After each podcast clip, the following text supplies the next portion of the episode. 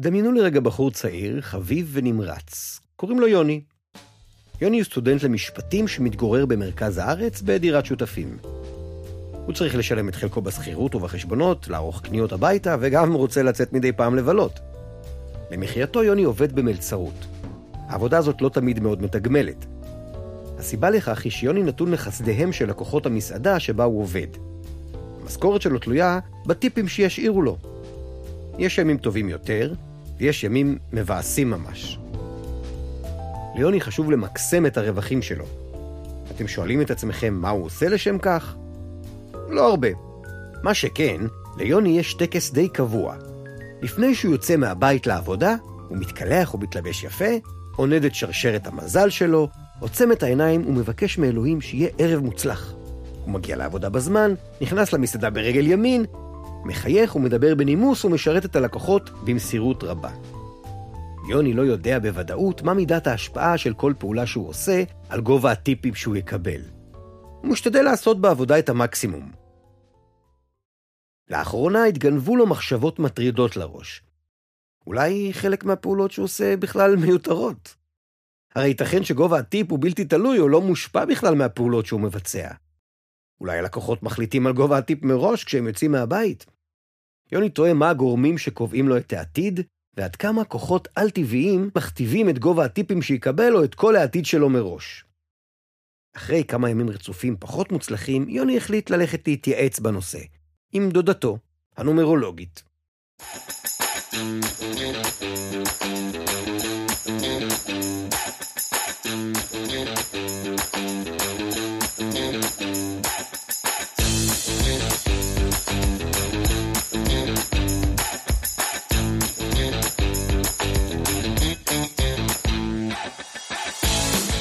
גדי ואתם מאזינים לעץ הדעת, הפודקאסט שבו אנחנו מנסים לענות על שאלות מעניינות שרובנו שואלים את עצמנו מדי פעם, ושלרוב אנחנו לא מקבלים עליהן תשובות מספקות.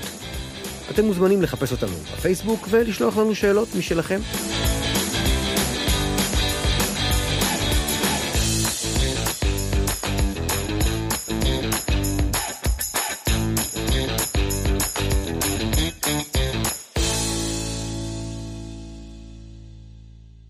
היום נדבר איתכם על נושא שמעסיק כנראה את כולנו. העתיד שלנו. השאלות שננסה לענות עליהן היום הן למה אנשים מאמינים בכוחן של שיטות שונות לחיזוי עתידות, והאם בכלל אפשר לחזות את העתיד מראש או לכוון אותו לטובתנו. האדם, כמו יצורים חיים רבים אחרים, למד לשמור במוחו מידע שיכול להביא לו תועלת בעתיד. אנחנו בוחנים כל הזמן מצבים חדשים בחיים ומשווים אותם למצבים דומים שנתקלנו בהם בעבר. באמצעות ההשוואה הזאת אנחנו מנסים ליצור תחזיות לעתיד. אנחנו גם בודקים כמעט כל פעם אם צדקנו. הפעולה הזאת מתבצעת במוחנו כל יום, הרבה פעמים, שוב ושוב. בזכותה האדם הצליח לאורך ההיסטוריה להגדיל את סיכויי ההישרדות שלו ולחסוך מעצמו סבל מיותר. איפה זה קורה בחיים שלנו? לדוגמה, אם ילד ידחוף את היד לאש ויחטוף קביעה, הוא כנראה יסיק מזה שהפעולה הזאת מסוכנת לו, ושיש סבירות גבוהה שאם ידחוף את היד לאש פעם נוספת, הוא יחטוף קביעה שוב. זה לא נעים. על סמך פעולה אחת או שתיים, חיזוי העתיד המיידי פשוט לנו, יחסית. אנחנו מבינים שאם ננהג בפעם הבאה באותה צורה, התוצאה שתתקבל תהיה כנראה דומה. לעומת זאת, כשמדובר בהרבה יותר פעולות שביצענו, אנחנו מסתבכים יותר. כבר לא ממש ברור לנו לאיזו פעולה, אם בכלל, תהיה השפעה על העתיד שלנו. למשל, יוני המלצר שהזכרנו קודם, די מוטרד מזה שקשה לו לדעת מה בדיוק עליו לעשות כדי להגדיל את גובה הטיפים שהוא מקבל. כמו יוני, כולנו חיים עם רמה מסוימת של אי-ודאות לגבי העתיד שלנו. אנחנו מתלבטים איזה מקצוע ללמוד, איפה לגור, איזו עבודה לבחור, עם מי לנהל זוגיות, ובכלל, מה כדאי לנו לעשות כדי שיקרו לנו דברים טובים בעתיד. אי-הוודאות הזאת לא פשוטה לנו. רובנו מתאמצים להגדיל את תחושת הביטחון שלנו לגבי העתיד ואת תחושת השליטה בחיינו. הרבה מאוד אנשים, כולל כנראה כאלה שאנחנו מכירים היטב מקרוב או מרחוק, וכולל חלק מחברינו וחברותינו, מאמינים שהגורל שלנו נקבע לפחות בחלקו על ידי כוחות על-טבעיים, חיצוניים לנו, כמו אלוהים, אנרגיה קוסמית, יקום בעל כוחות, שדים או רוחות.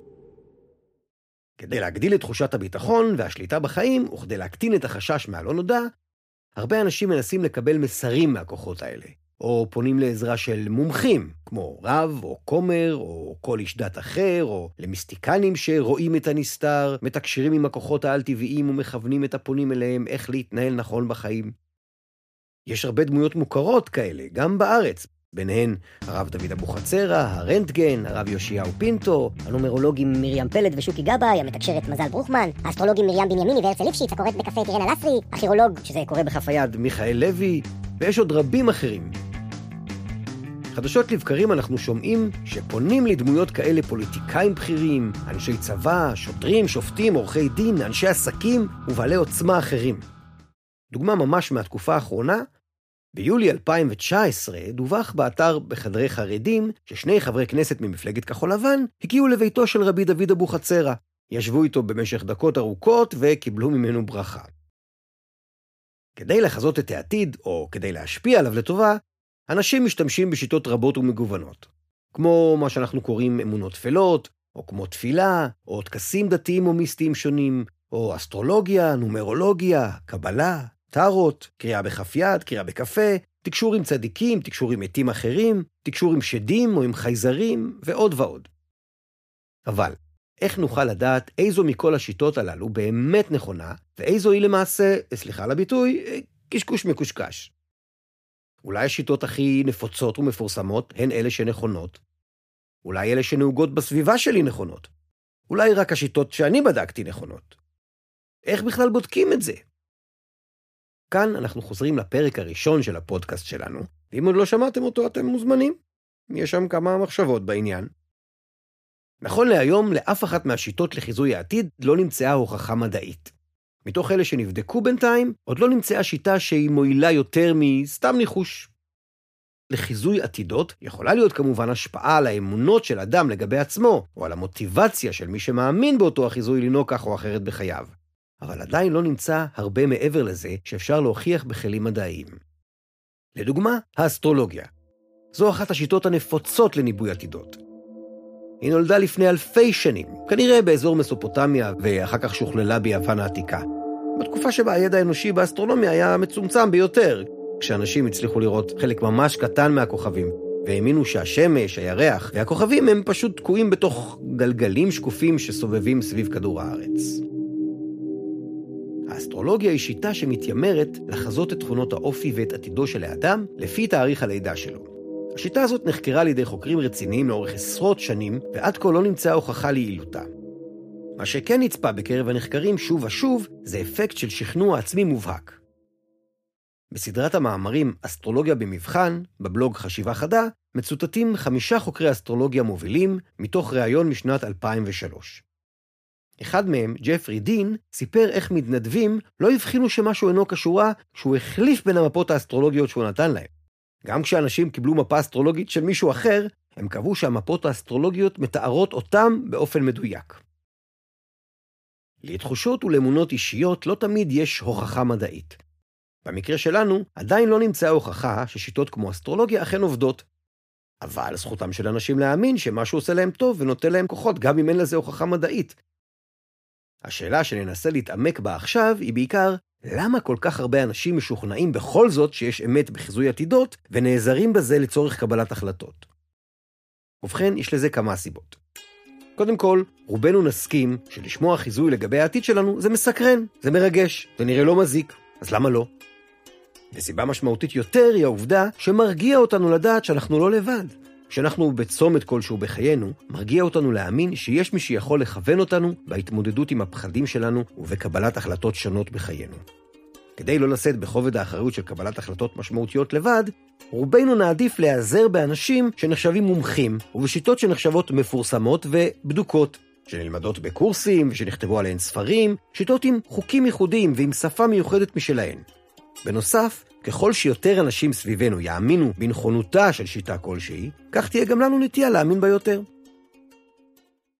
חברה טובה שלי, נקרא לה נוגה, סיפרה לי שכשהיא למדה בחטיבת הביניים, בכיתה שלה למדה ילדה בשם תמר, שהביאה איתה בשלב כלשהו קלפי טארוט לכיתה. ובכל הפסקה היו מתאספות סביבה הרבה בנות סקרניות, מנסות להבין מה משמעותו של כל קלף, ואיך לומדים מהקלפים האלה על הצלחה במבחנים או על הצלחה עם בנים. מעורבות בסיפור הזה שתי הטיות שדיברתי עליהן בפרק הקודם. הטיית אפקט ההילה. הבנות האמינו לחברתן שהייתה בטוחה בעצמה, ושהביאה קלפים שכבר הייתה להם הילה מסוימת. הם היו מוכרים ככאלה שמשמשים לניבוי עתידות. הייתה כאן הטיה של מנטליות העדר. בכל הפסקה עוד ועוד בנות גילו עניין בקלפים הללו. יש סיבה נוספת לקלות שבה אפשר להשתכנע באמת שבחיזוי עתידות. ברגע שאנחנו נעזרים בשיטה כלשהי לחיזוי העתיד ורואים או שומעים מסר מסוים לגבינו, במיוחד אם אנחנו בתקופה של משבר כלשהו או עומדים בפני החלטה גורלית בחיינו, רובנו פחות חושבים בהיגיון, או בודקים את הסטטיסטיקות לגבי אמינות מקור המידע הזה, אלא מרוכזים יותר בהרגשה שהמסר הזה מעורר בנו. אם המסר הזה לא נראה לנו מופרך, והוא מעורר בנו רגשות חיוביים, משתחררים לנו במוח הורמונים כמו דופמין, אוקסיטוצין, סרוטונין, אנדרופין, ונוצר לנו בראש חיבור בין שם השיטה שבה אנחנו נעזרים לתחושות של ביטחון ושלווה שאנחנו מרגישים באותו הרגע. ברגע שזה קורה, החיזוי כבר נתפס על ידינו כאמין ומוצלח. בהמשך המוח שלנו רוצה לשחזר את התחושות החיוביות שחווינו קודם, ומקשה עלינו לקבל מידע חדש, שמפריך את המידע ששמור אצלנו בראש, ולכן אנחנו נוטים לזכור את החיזוי באופן מעורפל למדי, ולהיזכר בנבואות כשהן פתאום מתגשמות, גם אם רק בחלקן. לעומת זאת, את הנבואות שלא מתגשמות, המוח נוטה לשכוח לחלוטין, או לתרץ למה לא התגשמו, או לחשוב שאולי הן עוד יתגשמו בעתיד. בקיצור, אנחנו באמת משתכנעים שזה נכון, ושקיבלנו הוכחות לעצמנו, רק שאנחנו אלה שמייצרים לעצמנו את ההוכחות מתוך הדחף שלנו לאישור, ולא מתוך מדד חיצוני כלשהו. נחזור שוב אל חברתי שהזכרתי קודם. כשהייתה בכיתה ח', אימא שלה קבעה לה טיפול אצל רפלקסולוג שעסק בטיפולים אלטרנטיביים ובאבחון אישיות באמצעות כף הרגל. תוך כדי טיפול, המטפל אמר לה כל מיני דברים. כשדיברתי איתה על זה, היא ניסתה להיזכר בהם, אבל לא הצליחה. מה שהיא כן זכרה בוודאות, זה שהוא שאל אותה איזה מקצוע היא אוהבת ללמוד בבית הספר, וכשענתה לו שזה מתמטיקה, הוא אמר שעל פי צורת הבהונות שלה, יש לה בהחלט אינטליגנציה רגשית מפותחת מאוד, ושבסוף היא תבחר בתחום עיסוק שכולל עבודה עם אנשים. הנבואה שלו החמיאה לה. היא הייתה ילדה ביישנית מאוד, והייתה משוכנעת שהיא מסתדרת טוב יותר עם מספרים מאשר עם אנשים. והנה, היום היא מנהלת תיקי לקוחות ואכן עובדת עם אנשים. בגלל הטיית האישוש שהזכרתי בפרק הקודם, אנחנו עלולים ואפילו קצת היינו רוצים להאמין שהרפלקסולוג ידע לאבחן אותה נכון, ופחות בא לנו לחשוב על זה שיכול להיות שבמקרה הצליח לו. וגם שיכול להיות ששאר הדברים שהוא אמר שלא התגשמו בסוף, היא פשוט שכחה.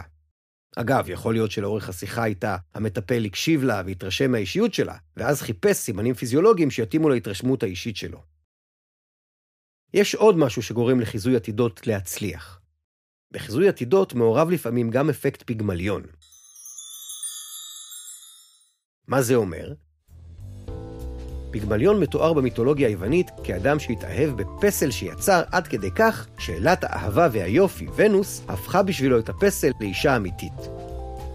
אפקט פיגמליון הוא נבואה שמגשימה את עצמה. אנחנו מתחילים להאמין שאנחנו בעלי תכונות מסוימות, ושנפעל באופן מסוים בחיינו, ולבסוף זה בדיוק מה שקורה. לדוגמה, מישהי יכולה לזכור שהקוראת בקפה אמרה לה שיש לה לב זהב, ושהיא תעזור לאחיה בעת משבר. ולכן כשאח שלה ייקלע למשבר, ייתכן שהיא תמהר לעזור לו. הרי לכך יועדה על פי התחזית. ועכשיו, קבלו תרגיל. תקשיבו לתיאור האישיות הקצר הזה, ותחשבו עד כמה אתם מזדהים איתו. יש לכם צורך שאנשים אחרים יאהבו ויעריצו אתכם, אבל אתם נוטים להיות ביקורתיים כלפי עצמכם. למרות שיש לכם כמה חולשות אנושיות, אתם מסוגלים בדרך כלל לפצות עליהן. יש לכם יכולות רבות שאתם לא משתמשים בהן, ושלא ניצלתם לטובתכם. אמנם, כלפי חוץ, אתם נראים בעלי משמעת ושליטה עצמית, אבל בתוך תוככם אתם נוטים להיות מודאגים וחסרי ביטחון. לפעמים יש לכם ספקות אם קיבלתם את ההחלטות הנכונות. אתם מעדיפים מידה מסוימת של שינוי וגיוון, ומאבדים את הסיפוק כאשר מוטלים על הפעולות שלכם הגבלות ואיסורים. אתם גאים ביכולת שלכם לחשוב באופן עצמאי, ולא לקבל הצהרות של אנשים אחרים בלי הוכחות מספקות. לפעמים אתם מתנהגים באופן מוחצן וחברותי ומפגינים חיבה לאחרים, אך במקרים אחרים אתם מופנמים, מהוססים ומרוחקים. עד כמה הזדהיתם עם התיאור הזה? עם כולו, עם חלקו? למה אני שואל את זה? מיד נראה. אנשים מאמינים לניתוחי אישיות ולנבואות של מיסטיקנים, הרבה בזכות העובדה ששפת השיטות השונות לחיזוי העתיד נוטה להיות מעורפלת ורב-משמעית. היא מתאימה למגוון רחב של אנשים ומאפשרת פרשנות אישית נוחה מאוד של המסרים. לאנשים יש נטייה לפרש מידע באופן אישי מאוד, גם אם מדובר במסרים חיוביים כלליים ופשטניים. הנטייה הזאת נקראת אפקט פורר, על שם המחקר שערך הפסיכולוג האמריקאי ברטרם פורר.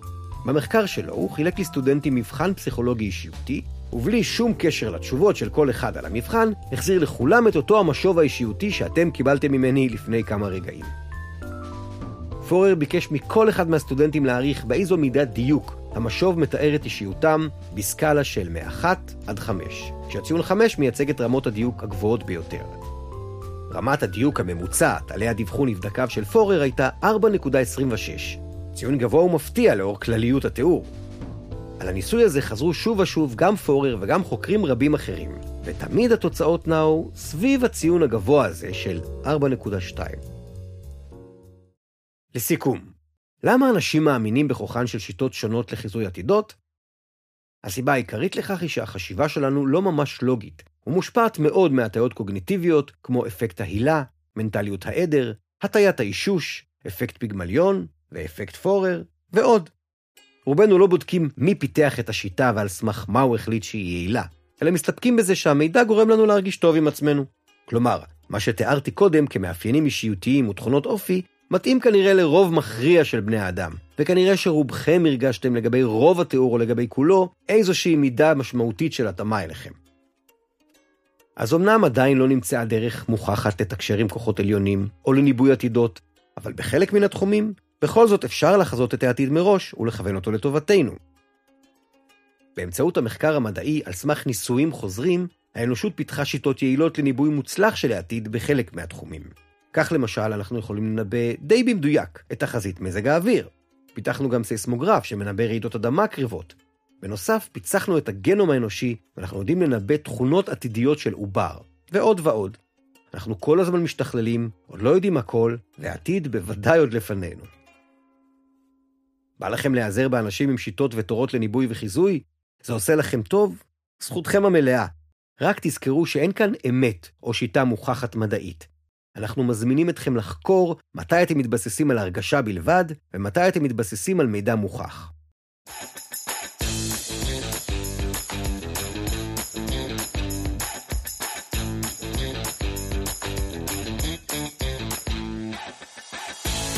זה היה הפרק השני של עץ הדעת.